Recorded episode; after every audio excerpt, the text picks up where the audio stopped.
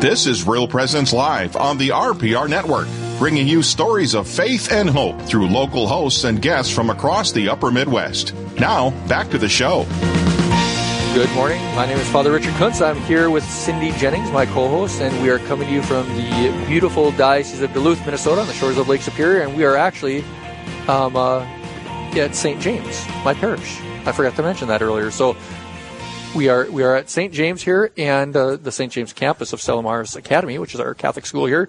And uh, I've been really looking forward to this um, uh, this next segment. So we've had um, uh, um, a se- uh, we've had a guest that's been on here before, and he's a good friend of mine, and we've talked uh, for several months about having a, a longer segment about the issue, which is a very exciting issue uh, that we'll get to in a second. So we have Dr. Tim Rich in studio with us, and Dr. David Ingbar on the phone. These two are uh, partners in this in this uh, um, uh, thing that we're going to be talking about. So, Dr. Ingbar, are you there with us? Yes, I am, and I'm happy to join you. Thank you very much. It was it was good to text back and forth with you a little bit last night, uh, just to get ready for the show. But I just want you to know, Dr. Ingbar, is that we're going to try and keep Dr. Rich off the air as much as possible. and so this is this is more of an opportunity for you to talk because this is like a challenge. I'm finding this to be a challenge. I'm looking I'm looking at this as a as a fun challenge. Are you up to it, Doctor? Um, I'm certainly willing to try, but I'm not optimistic. Yeah, uh, I can tell you've known Dr. Rich for a long time. So, so uh, Dr. Ingbar, why don't you start off? Just tell us a little bit about yourself. Sure. Uh, I am a professor of medicine at the University of Minnesota.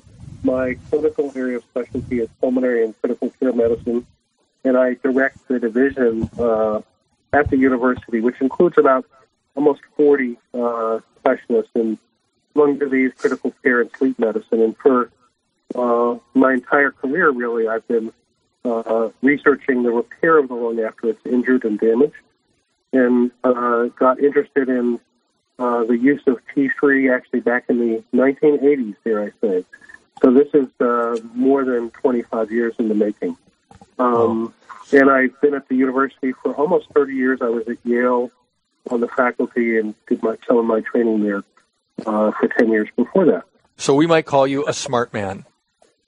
Uh, I don't know if you'd say that. well, well, um, uh, uh, anyhow, I mean, so that's great. Now, I, I, am gonna, I'm gonna go against my own rule. I'm gonna bring Dr. Rich in. He's been a guest here before. Now, just for listeners, I've never done this before, where I've had two guests, one on the phone, one in uh, in studio. So I'm, i might stumble with this a little bit.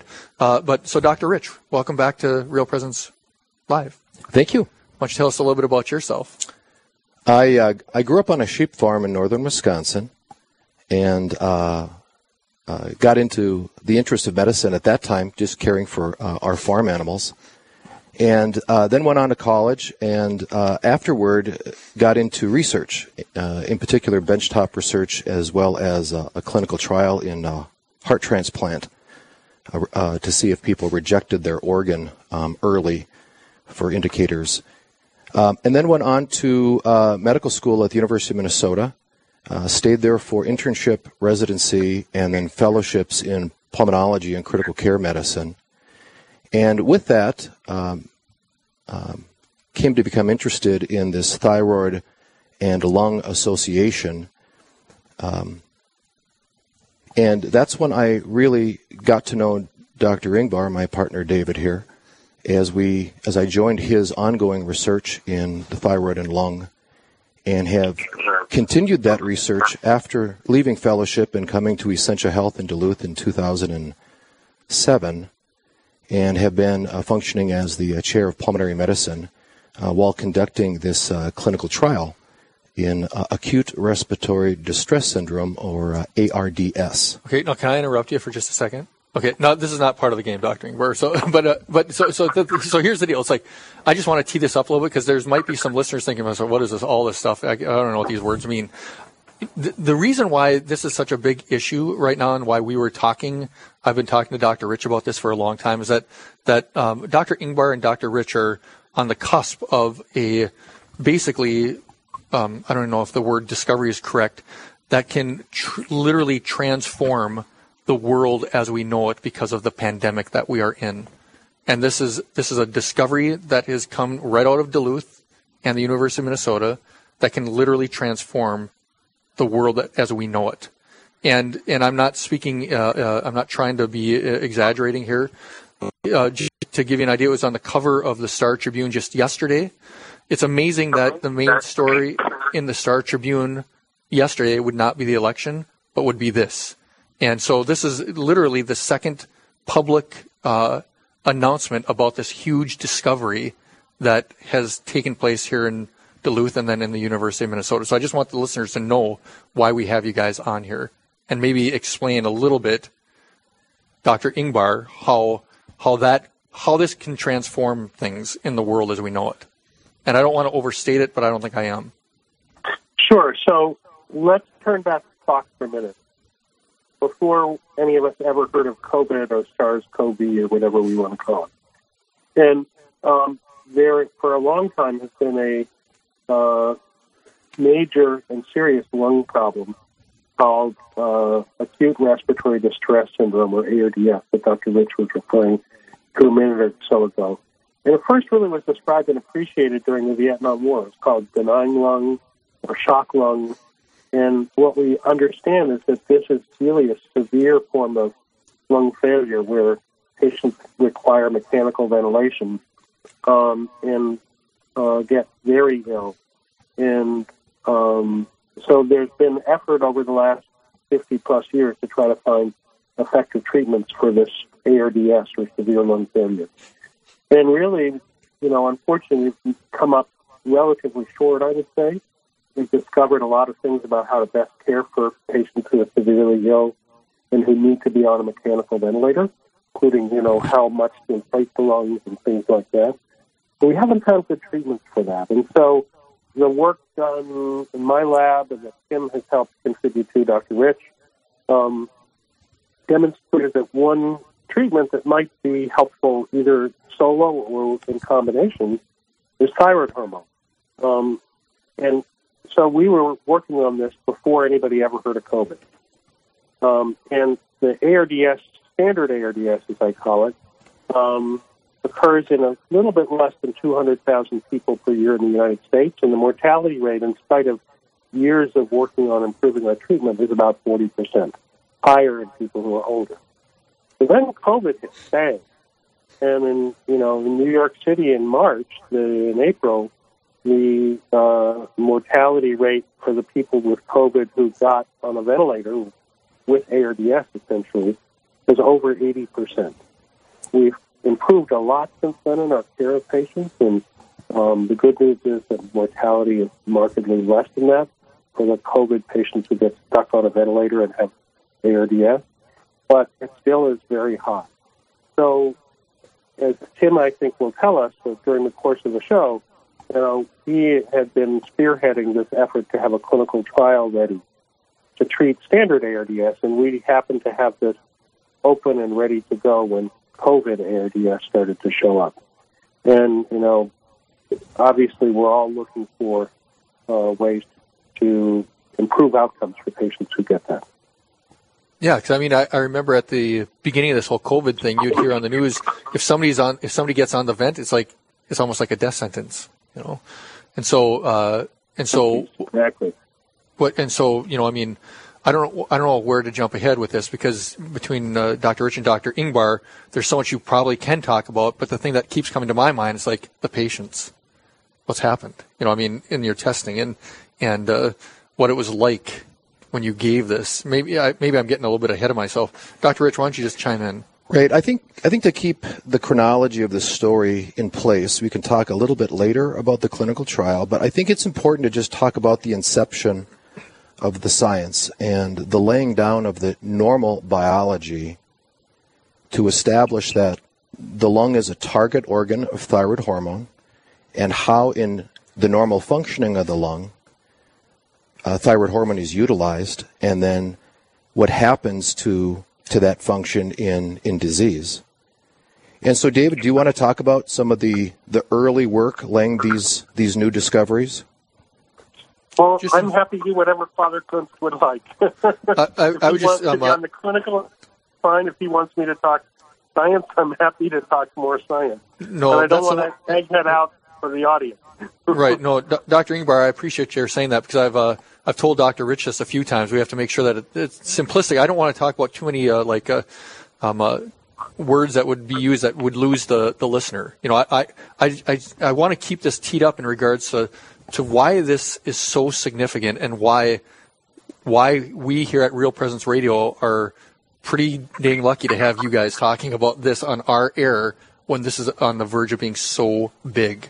Uh, maybe to, to, to go back a little, and only because I don't know you, Dr. Ingbar, I do know Dr. Rich, is the idea of some of the work like, uh, and to stick with chronology, maybe at least in my mind, is um, uh, like the autopsy work that you were doing, and when was that autopsy work happening? So, yeah, correct. So let me let me take a stab at this, and sort of then I'm gonna we're gonna play sort of uh, quote drop the hatchet. I'll start, and then I'm gonna hand it off to Tim. So many moons ago, we got interested in the potential role of thyroid hormone in lung repair. What we showed, and I'm not going to go into detail, is that uh, when the lung is damaged, it gets filled with fluid. Um, and the little micro air sacs, or alveoli as we call them, that have the oxygen that then moves into the bloodstream and uh, get filled with fluid, and then they can't work. You can't get oxygen in. And so the thing we demonstrated pretty early on was that thyroid hormone would act on the cells that line these air sacs or alveoli to make them essentially work like sump pumps. They clear out the fluid from the air spaces, let the oxygen get in, and let it get transferred into the bloodstream. And we also found, found that they uh, reduce the inflammation in the lung when the lung is exposed to a variety of things that trigger inflammation. So, uh, a colleague of ours, uh, Dr. Manish Bhargava, working with us, demonstrated that, you know, in, in animal lungs, that even when the lung was damaged, thyroid hormone would stimulate that absorption of fluid out of the lung and improve the ability to transfer oxygen. So about that point, Tim was moving to Duluth, and one night turned the, the ball over to him. And so we began making the translational step from the benchtop and animal models to now what do we see in patients? And that was in 2009, 2010 that we had the onset of the last pandemic, which was the H1N1 influenza. And that was also a real tragic time for a lot of people, mostly in their middle age. Um, it was, uh, I think 80% of patients who died were, were between the ages of 25 and, and 60 years old.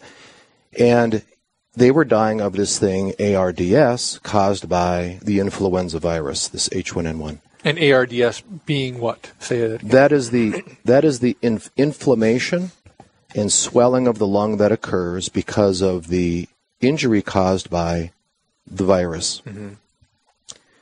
And as part of that pandemic was the question um, what can we learn from these tragic deaths?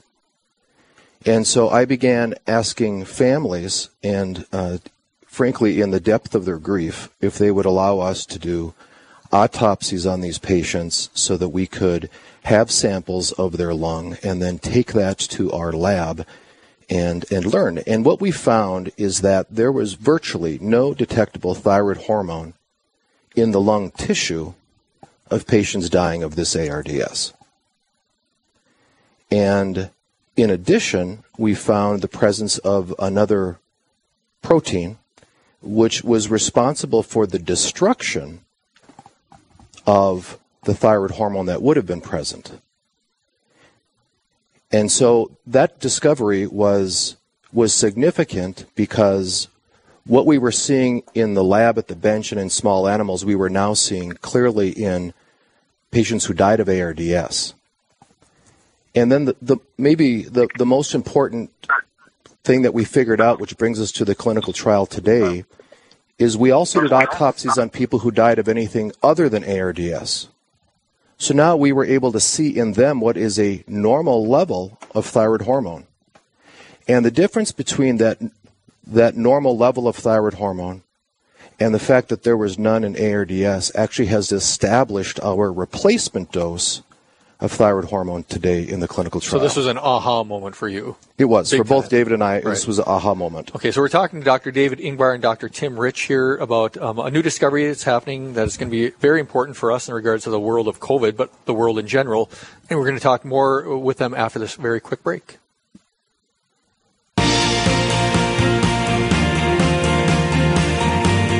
Stay with us. There's more Real Presence Live to come on the Real Presence Radio Network.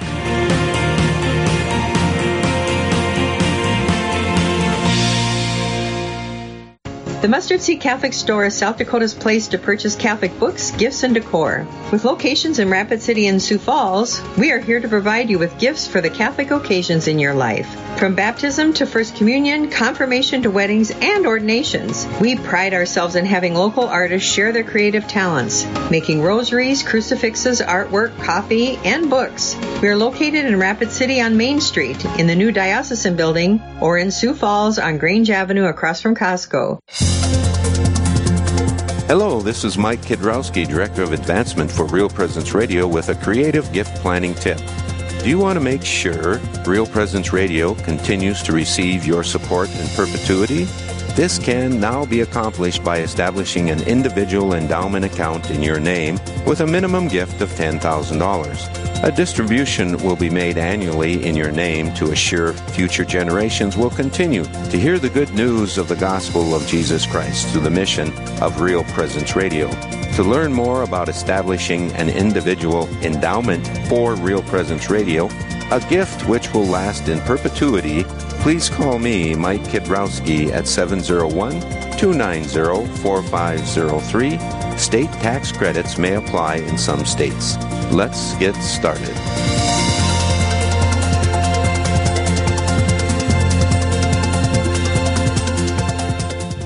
Rose Management is a family owned business that believes in good morals, doing the right thing, and treating our residents as family. Rose Management provides affordable housing to complexes throughout North Dakota and Minnesota. All Rose Management properties and our maintenance staff are in a centralized location in their cities. If you have any questions, you can call 701 237 6840 or online at rosemanagement.net. Again, that number is 701 237 6840.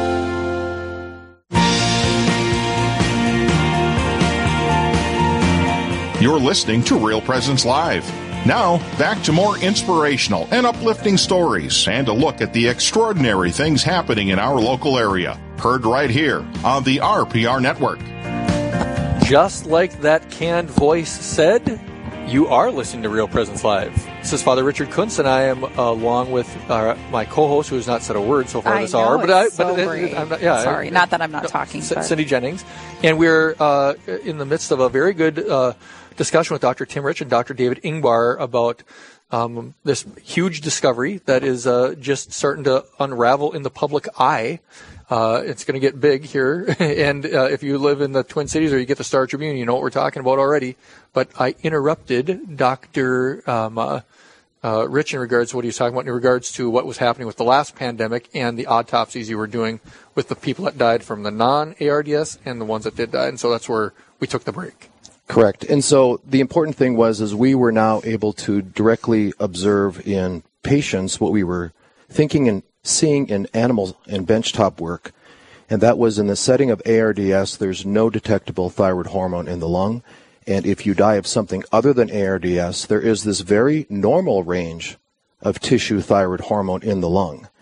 And so the difference between that normal range and and seeing nothing ends up being what our theoretical replacement dose of thyroid hormone is that we would now be giving patients in the clinical trial. But before we could do that, we had to figure out a way to deliver thyroid hormone to the lung that would be bioavailable. And so, David, do you want to pick up for how the years that we spent developing the formulation? Sure, I'll do it very briefly so that we can get back to the patient piece, I think, which was uh, part of uh, Father Klink's question. Um, just in brief, you know, the, the thyroid hormone we're talking about comes in a couple different flavors, and I'm not going to go into detail. But normally, the normal thyroid gland makes thyroid hormone and releases it into the bloodstream. and then it can act throughout the body where it's needed. Um, when people get really ill, it's been known for a long time that the measurement of you draw some blood and measure the amounts of thyroid hormone, they go sort of uh, out of whack, and uh, and people have sort of said, ah, it's not really significant to the patient as a clinical problem. Um, but the studies that Dr. Rich did really suggested, hey, maybe this isn't uh, so uh, harmless, and maybe there are certain tissues and parts of the body that are affected when these uh, thyroid hormone levels go uh, to very low levels in the bloodstream. And so that's the significance of what he just was talking about is that, you know, we now think that the changes that occur when people get ill in thyroid hormone tissues may actually be clinically important.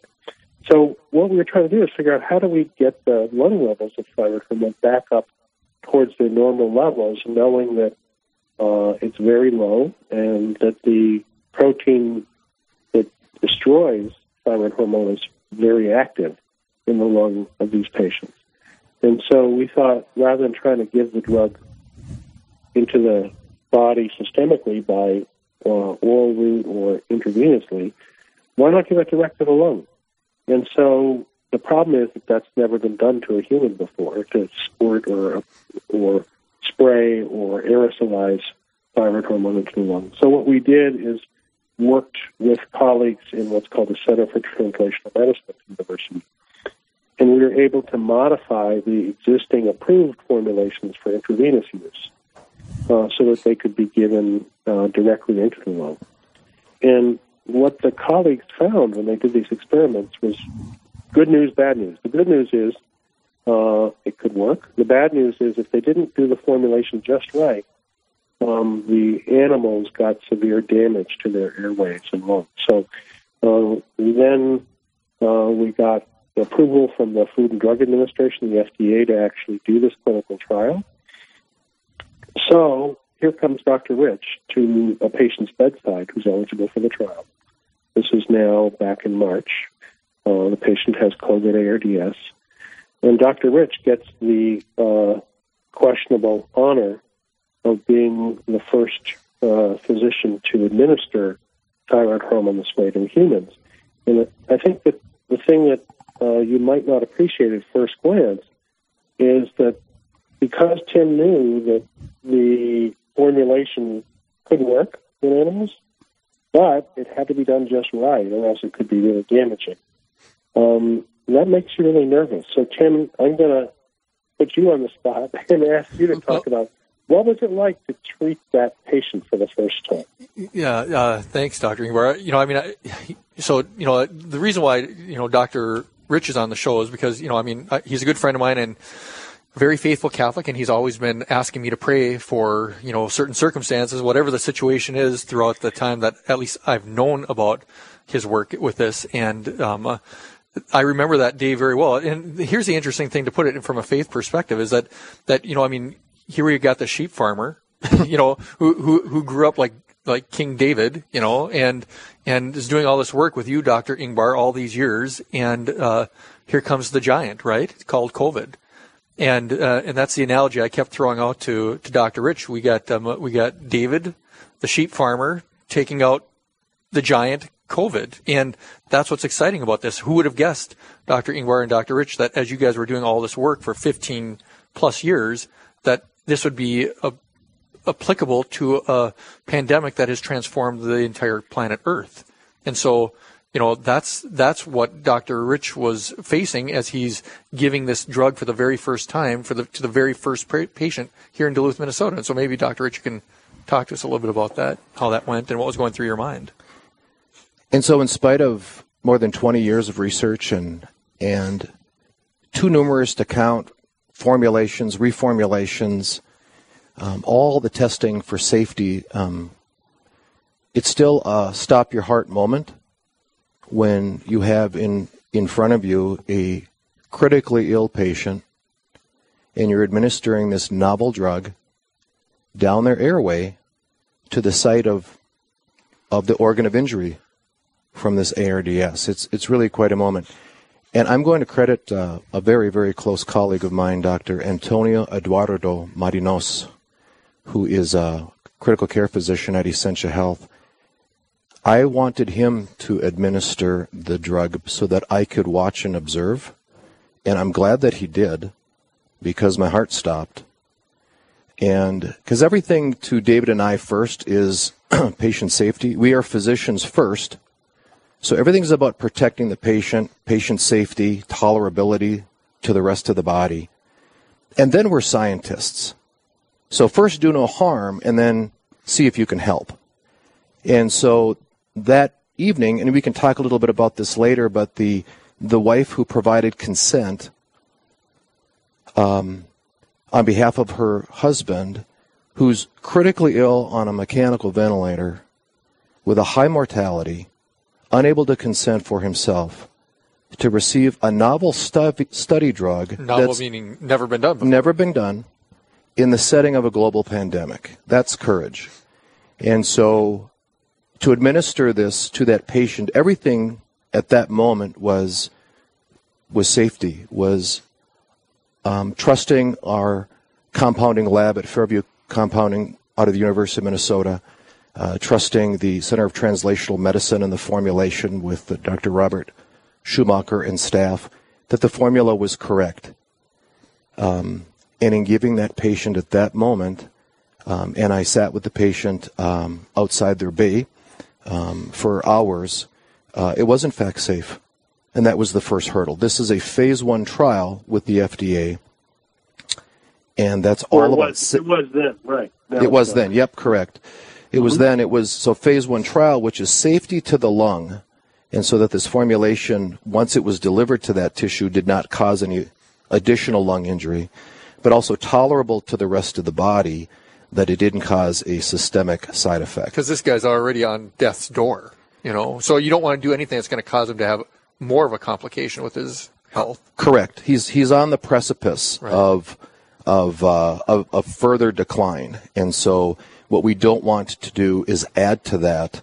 And um, so it was right. It was really a tremendous moment, and I know that David understands that. David was the first to give um, surfactant in a prior clinical trial for ARDS down the airway, and um, and uh, it is it was a tremendous moment, and and tremendous because at least we learned that in that moment it didn't hurt the patient, and now we hoped that it might actually help. And so, okay, so you you would you administer the drug, and and you and I we were talking and texting uh, many many times throughout the day at that for those periods of time. And I remember on a number of occasions going into my church and going and praying the rosary for this this patient number one and patient number two as well, but and now patient number three. But but uh, the idea of uh, walk us through this happened. Walk us through walk us through patient number one. Walk us through what happened. Right. So it is it is uh, being vigilant, and so it's administering the drug as designed in the way it was supposed to be delivered, and then observing, and as you say, praying, but observing all of the data that is coming from this patient, and and and just to give the, the, the proper credit, this patient is going to get better because of outstanding critical care provided.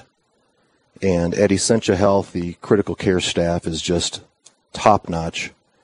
And they're doing all the right and best and most aggressive things that we know now are good for ARDS. And so the hope of this drug is that it would be another tool that can be used in, in, in this disease.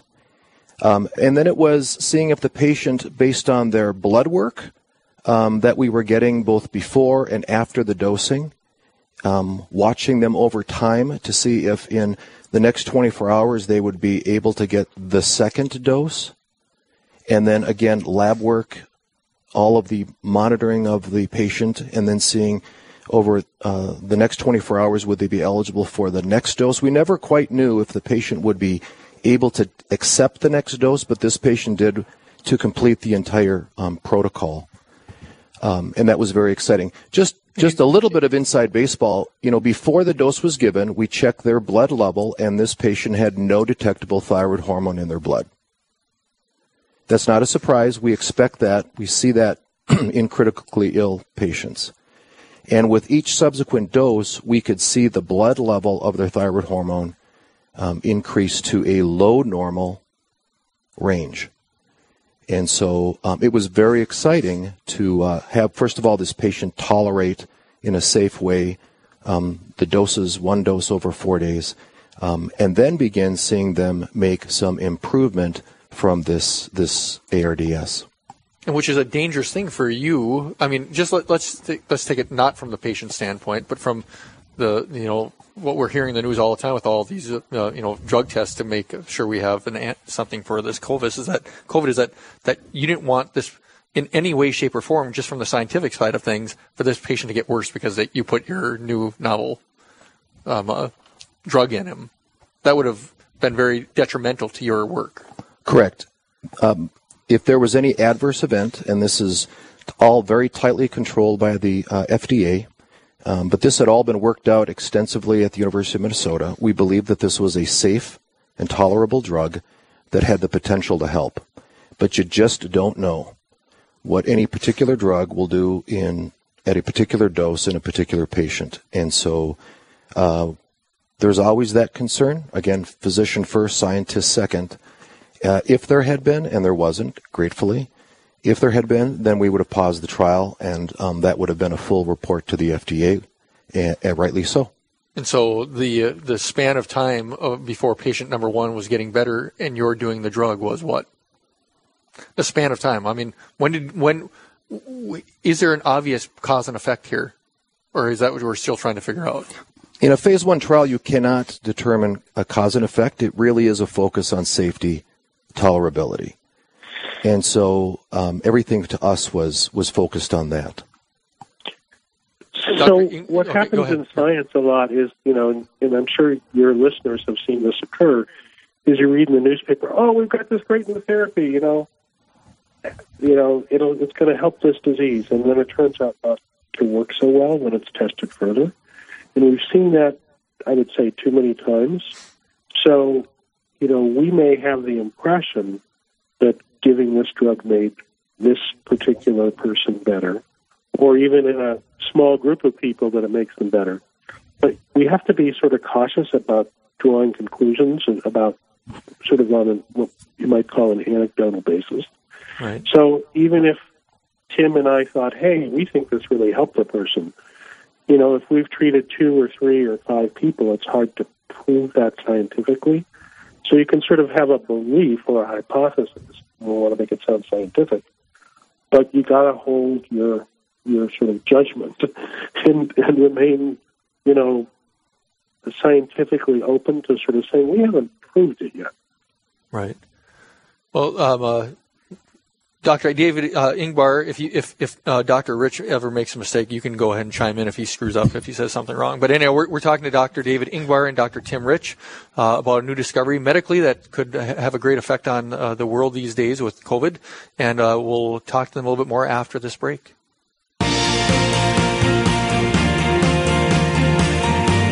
Stay with us. There's more Real Presence Live to come on the Real Presence Radio Network.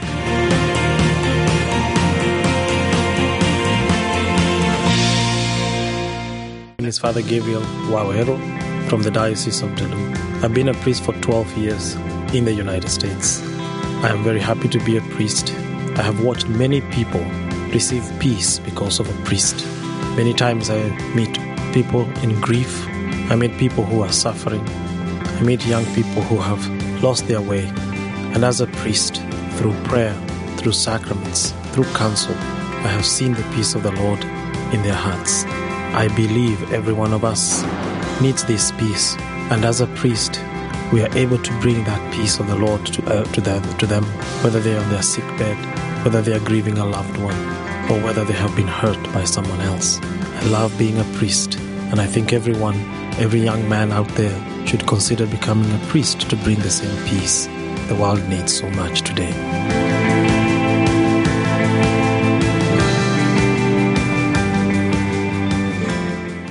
SJ Machine, proudly named after and dedicated to St. Joseph, provides quality machining and induction heat treating to a variety of industries. Just as St. Joseph worked diligently to meet his family's needs, SJ Machine strives to understand and meet your production needs. Prototype to production, working together toward success. SJ Machine can be reached at 701 347 0155 and are a proud supporter of the Real Presence Radio Network. I'm Father Paul Rutten, the pastor of St. Mary in Sioux Falls, South Dakota, and I'm one third of Rutten Radio on the Real Presence Radio Network. On behalf of my brothers Rutten, I'd like to invite you to join us for Rutten Radio Wednesday morning, November 4th at 7 a.m. as we discuss the movie of the month, The Lord of the Rings, The Return of the King. We will also delve into the church's teaching on purgatory and how we can better understand this gift of love. See you then. This is Real Presence Live on the RPR Network, bringing you stories of faith and hope through local hosts and guests from across the upper Midwest. Now, back to the show. Welcome back to Real Presence Live. And, you know, I just want to do a little bit of correction. Eli, the voice in our head that you hear at the beginning at the end of the show, he's a little offended that I keep saying that that canned voice that says Real Presence Live. I guess that guy's name is Bob. So, as Bob said, this is Real Presence Live. And I am Father Richard Kunst, and I'm here with Cindy Jennings, and we are talking to Dr. David Ingbar, Dr. Tim Rich about this new discovery that um, uh, we're going to talk a little bit more about. So you you gave them the medicine, and they are the T three. Can you kind of talk about what's going on with the families? What are they thinking? Are they are they nervous? What's going on with the families in this that of the patient that you're helping? Sure. So uh, in this patient one, um, it is his wife. Um, in patient two, it is the sister. And I, as the principal investigator, end up meeting these families very late in their decision making. So, so that to avoid any conflict of interest, the patient receives a diagnosis of ARDS by the primary critical care team, and then the research nurse for the trial begins screening the patient for inclusion exclusion criteria and then the, with the help of the critical care team, the family is approached to measure their interest in entering a clinical trial. And then the research nurse will go ahead and educate them about the trial, present a consent form, etc. And so it really isn't until that consent form is signed that they meet um, myself, the principal investigator.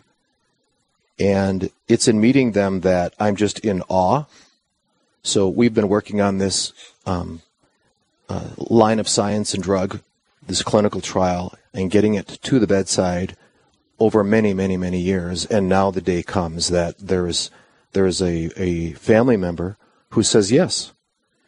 And it's it's been so fun in seeing her and her husband in the outpatient clinic, um, and, and just sort of going back and processing with her what was she thinking and uh, because I'm in awe of her courage. And she said, in effect, um, how could I say no? He wasn't doing well. Because the first patient in the world ever to get this drug. First patient in the world. And you're talking. you're drug. talking to the wife. Correct. No. And so uh, she says, "How could I say no?" Because he was in rough shape. He was in tough shape. Um, and so she uh, I answered any final questions for her, and she says, uh, uh, "Are you are you sure that it won't hurt him?" And I said, "To the best of our knowledge, it won't, but I can't be absolutely sure." Do you think it will help? I said, "That is our hope." And so, and so, uh, she went ahead and said yes, and and then I would update her um, after every single dose, um, every single day, um, throughout his uh, dosing of this drug, as well as his ICU stay, him being out on the floor and then being discharged, and then following them for a, a total of two years after. And so she's an extraordinary person. And uh, for patient number two, uh, the sister, um, also just extraordinary. Um, she was making also a very similar decision based on the fact that one patient before had tolerated the, the drug well and seemed to have gotten better, again, because of great critical care. Um, but she is also trying to make that very difficult decision for someone that she loves um, with with no certainties. And uh, she will say the same in that he was doing so poorly. How could I say no? And so I'm just very, very grateful to them. I think as we accumulate um, the treatment of these patients, and again, always showing the safety and tolerability of the drug, with as we work, work into our phase two trial, possible efficacy, um, that will that will help other families make the same decision.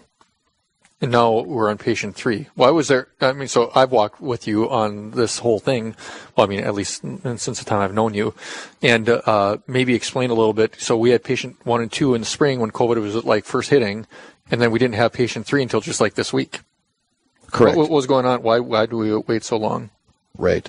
So by design, uh, because this was a novel drug in a very um, serious disease, uh, the FDA wanted us to pause after the first two patients for a review of all the, the clinical data.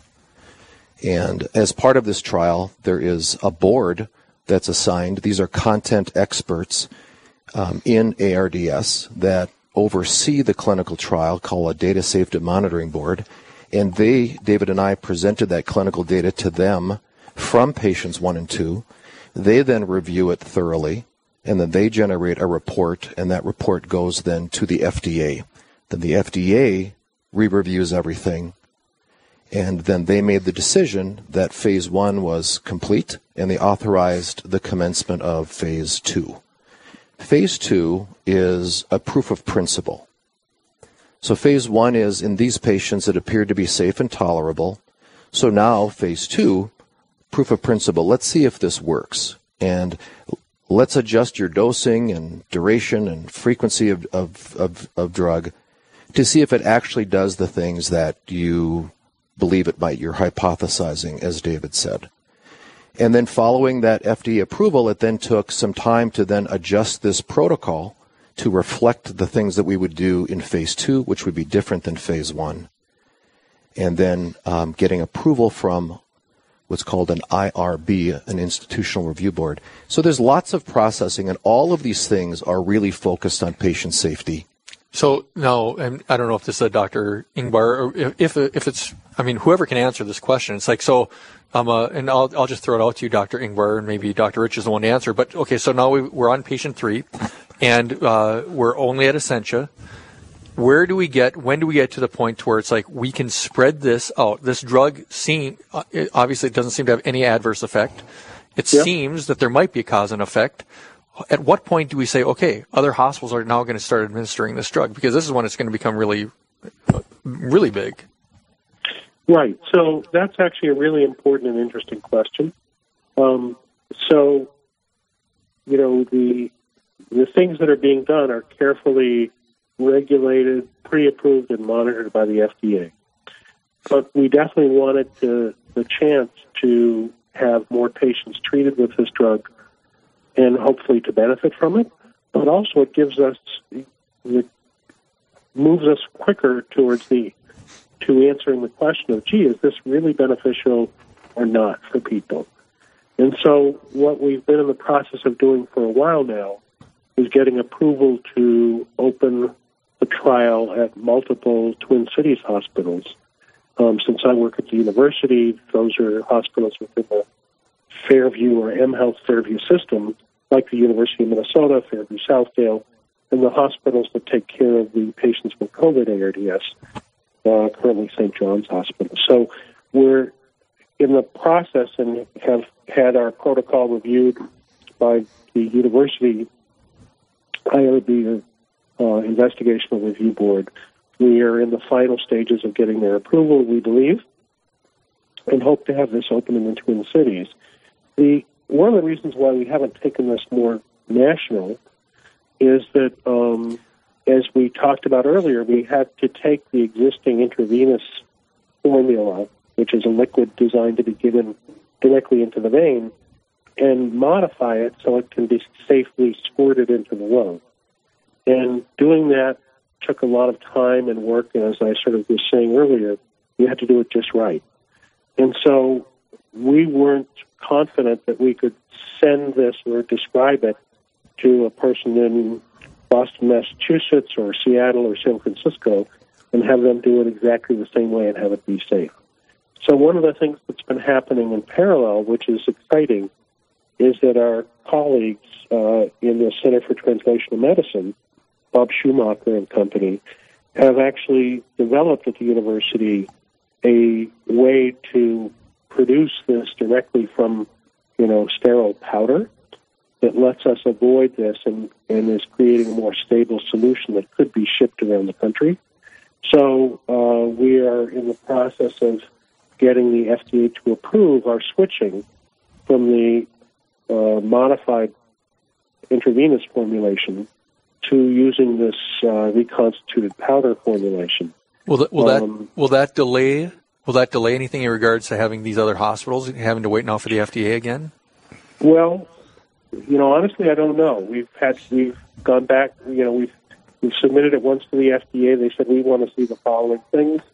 How long it will take, I'm not sure. But I just want to say that you know, we read a lot about the FDA these days. They have mm-hmm. been uh, very responsive to us and very uh, supportive. I would say not not inappropriately, but they've really turned things around pretty quickly and been good to work with. So how much of a delay, if any, it will take, I'm not sure, to be honest. I mean, this will cause. But, but you know, it needs to get approved by every individual hospital's uh, investigational review board. So it's not a snap thing where you can do this uh, just overnight. And besides, you know, we're early on in terms of really knowing whether this treatment works or not.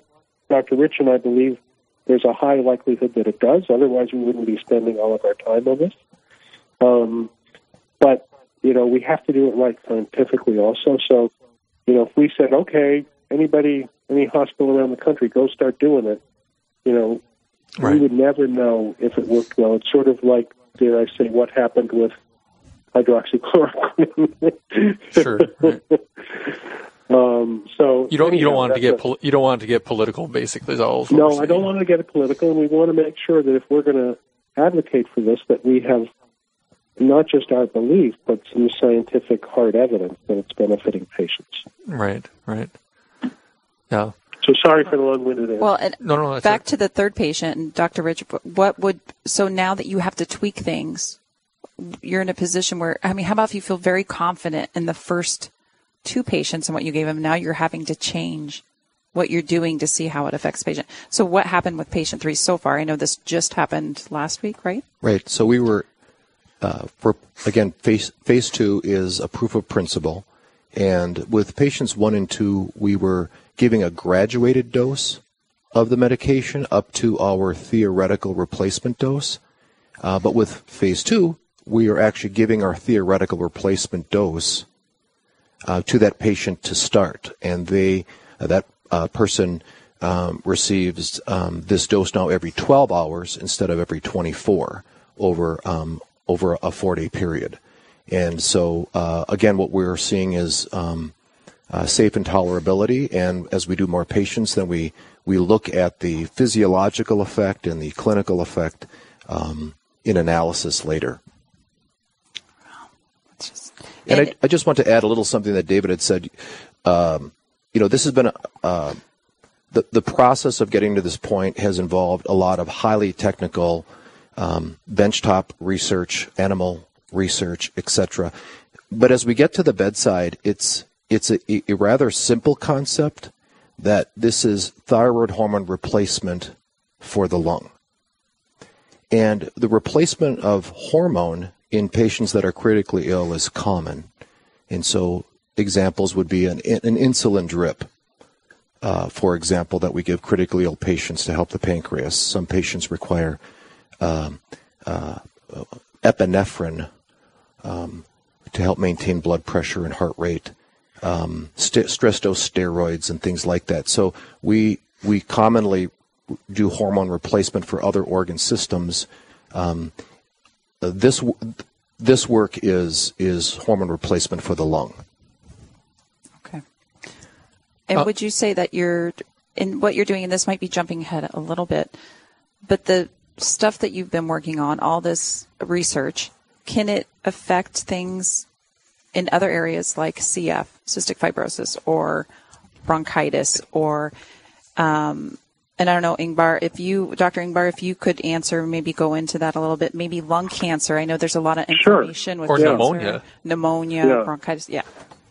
So I think you know because the the effect we think of the thyroid hormone is not just one single thing that it's sort of pumping out the extra fluid, it's reducing inflammation. There are a number of different uh, conditions where this could potentially this approach could be very helpful. Um, so a couple of them are like heart failure, where fluid accumulates in the lungs. Another is um, babies who are born prematurely, but before the lungs are, are mature.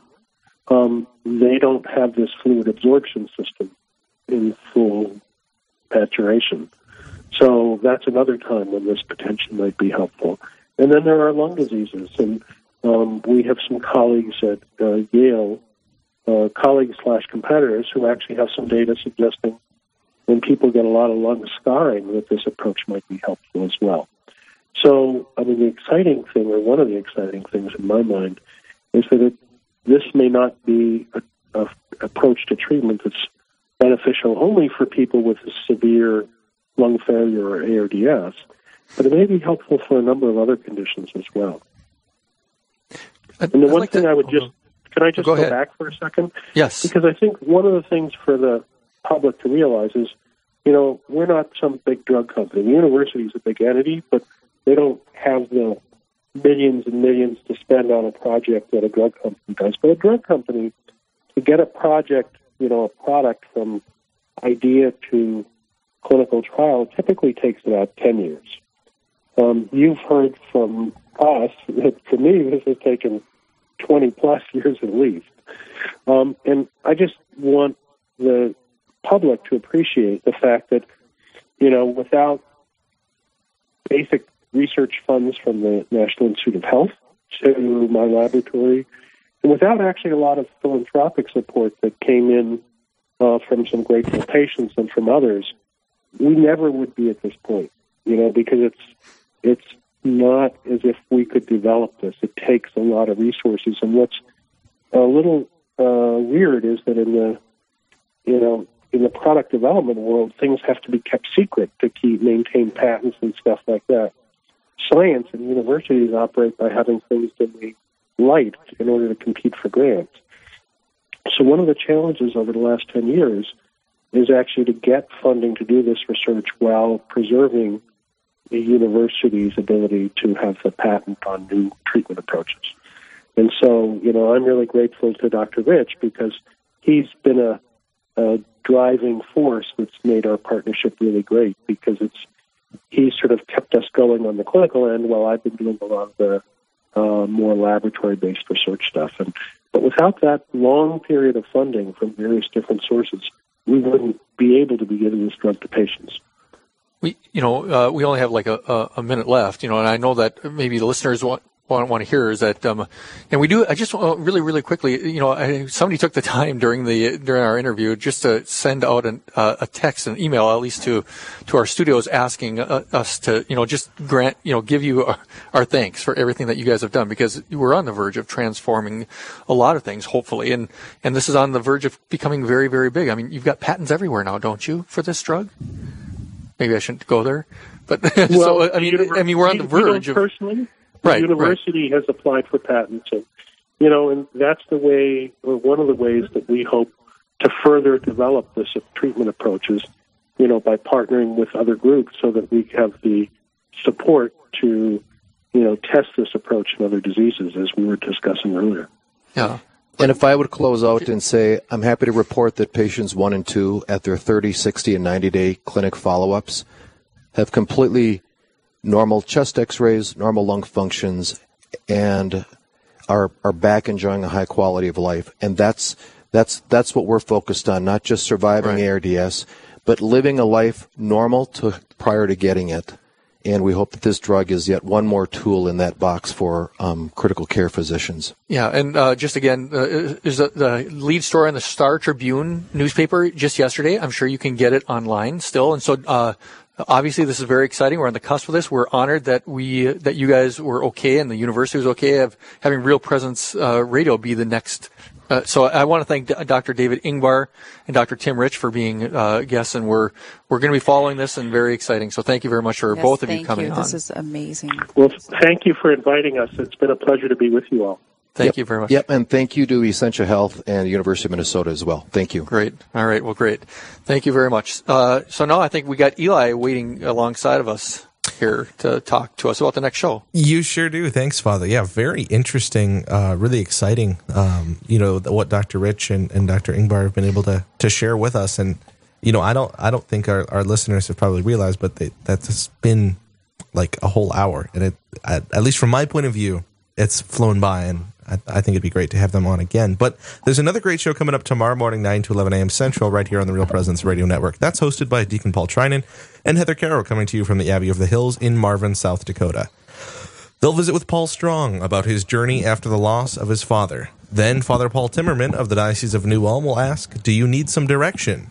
Plus, Jason Adkins of the Minnesota Catholic Conference will join us to dissect the results of today's election.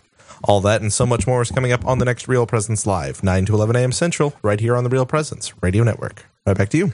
Thank you very much, Eli. Yeah, I mean that that hour went by very fast, and I think that there's. Uh, I mean, I wouldn't mind bringing them back on again because, Oh, uh, especially as things really start to develop here, as things are moving on, and again, I want to just refer people to the Star Tribune. Go to their website; you'll be able to see it. It just it, you'll be able to see patient number one and two. You know, instead of Right. being named one and two, you'll actually see them and hear and see their names. But it's uh, fascinating stuff. And so today's a big day, Cindy. Uh, Pray for um, the champion of the pro life causes moving forward and those candidates being successful. You know I will. Yeah, yeah. And so get out there and vote and uh, vote pro life when you uh, um, when you are out there to vote. That's the only subject that the church refers to as an intrinsic evil. And so we'll give you a little bit of a blessing right now as you go on your way to vote to the polls. May Almighty God bless you all in the name of the Father and of the Son and of the Holy Spirit. Amen. Until next time, God bless. God bless.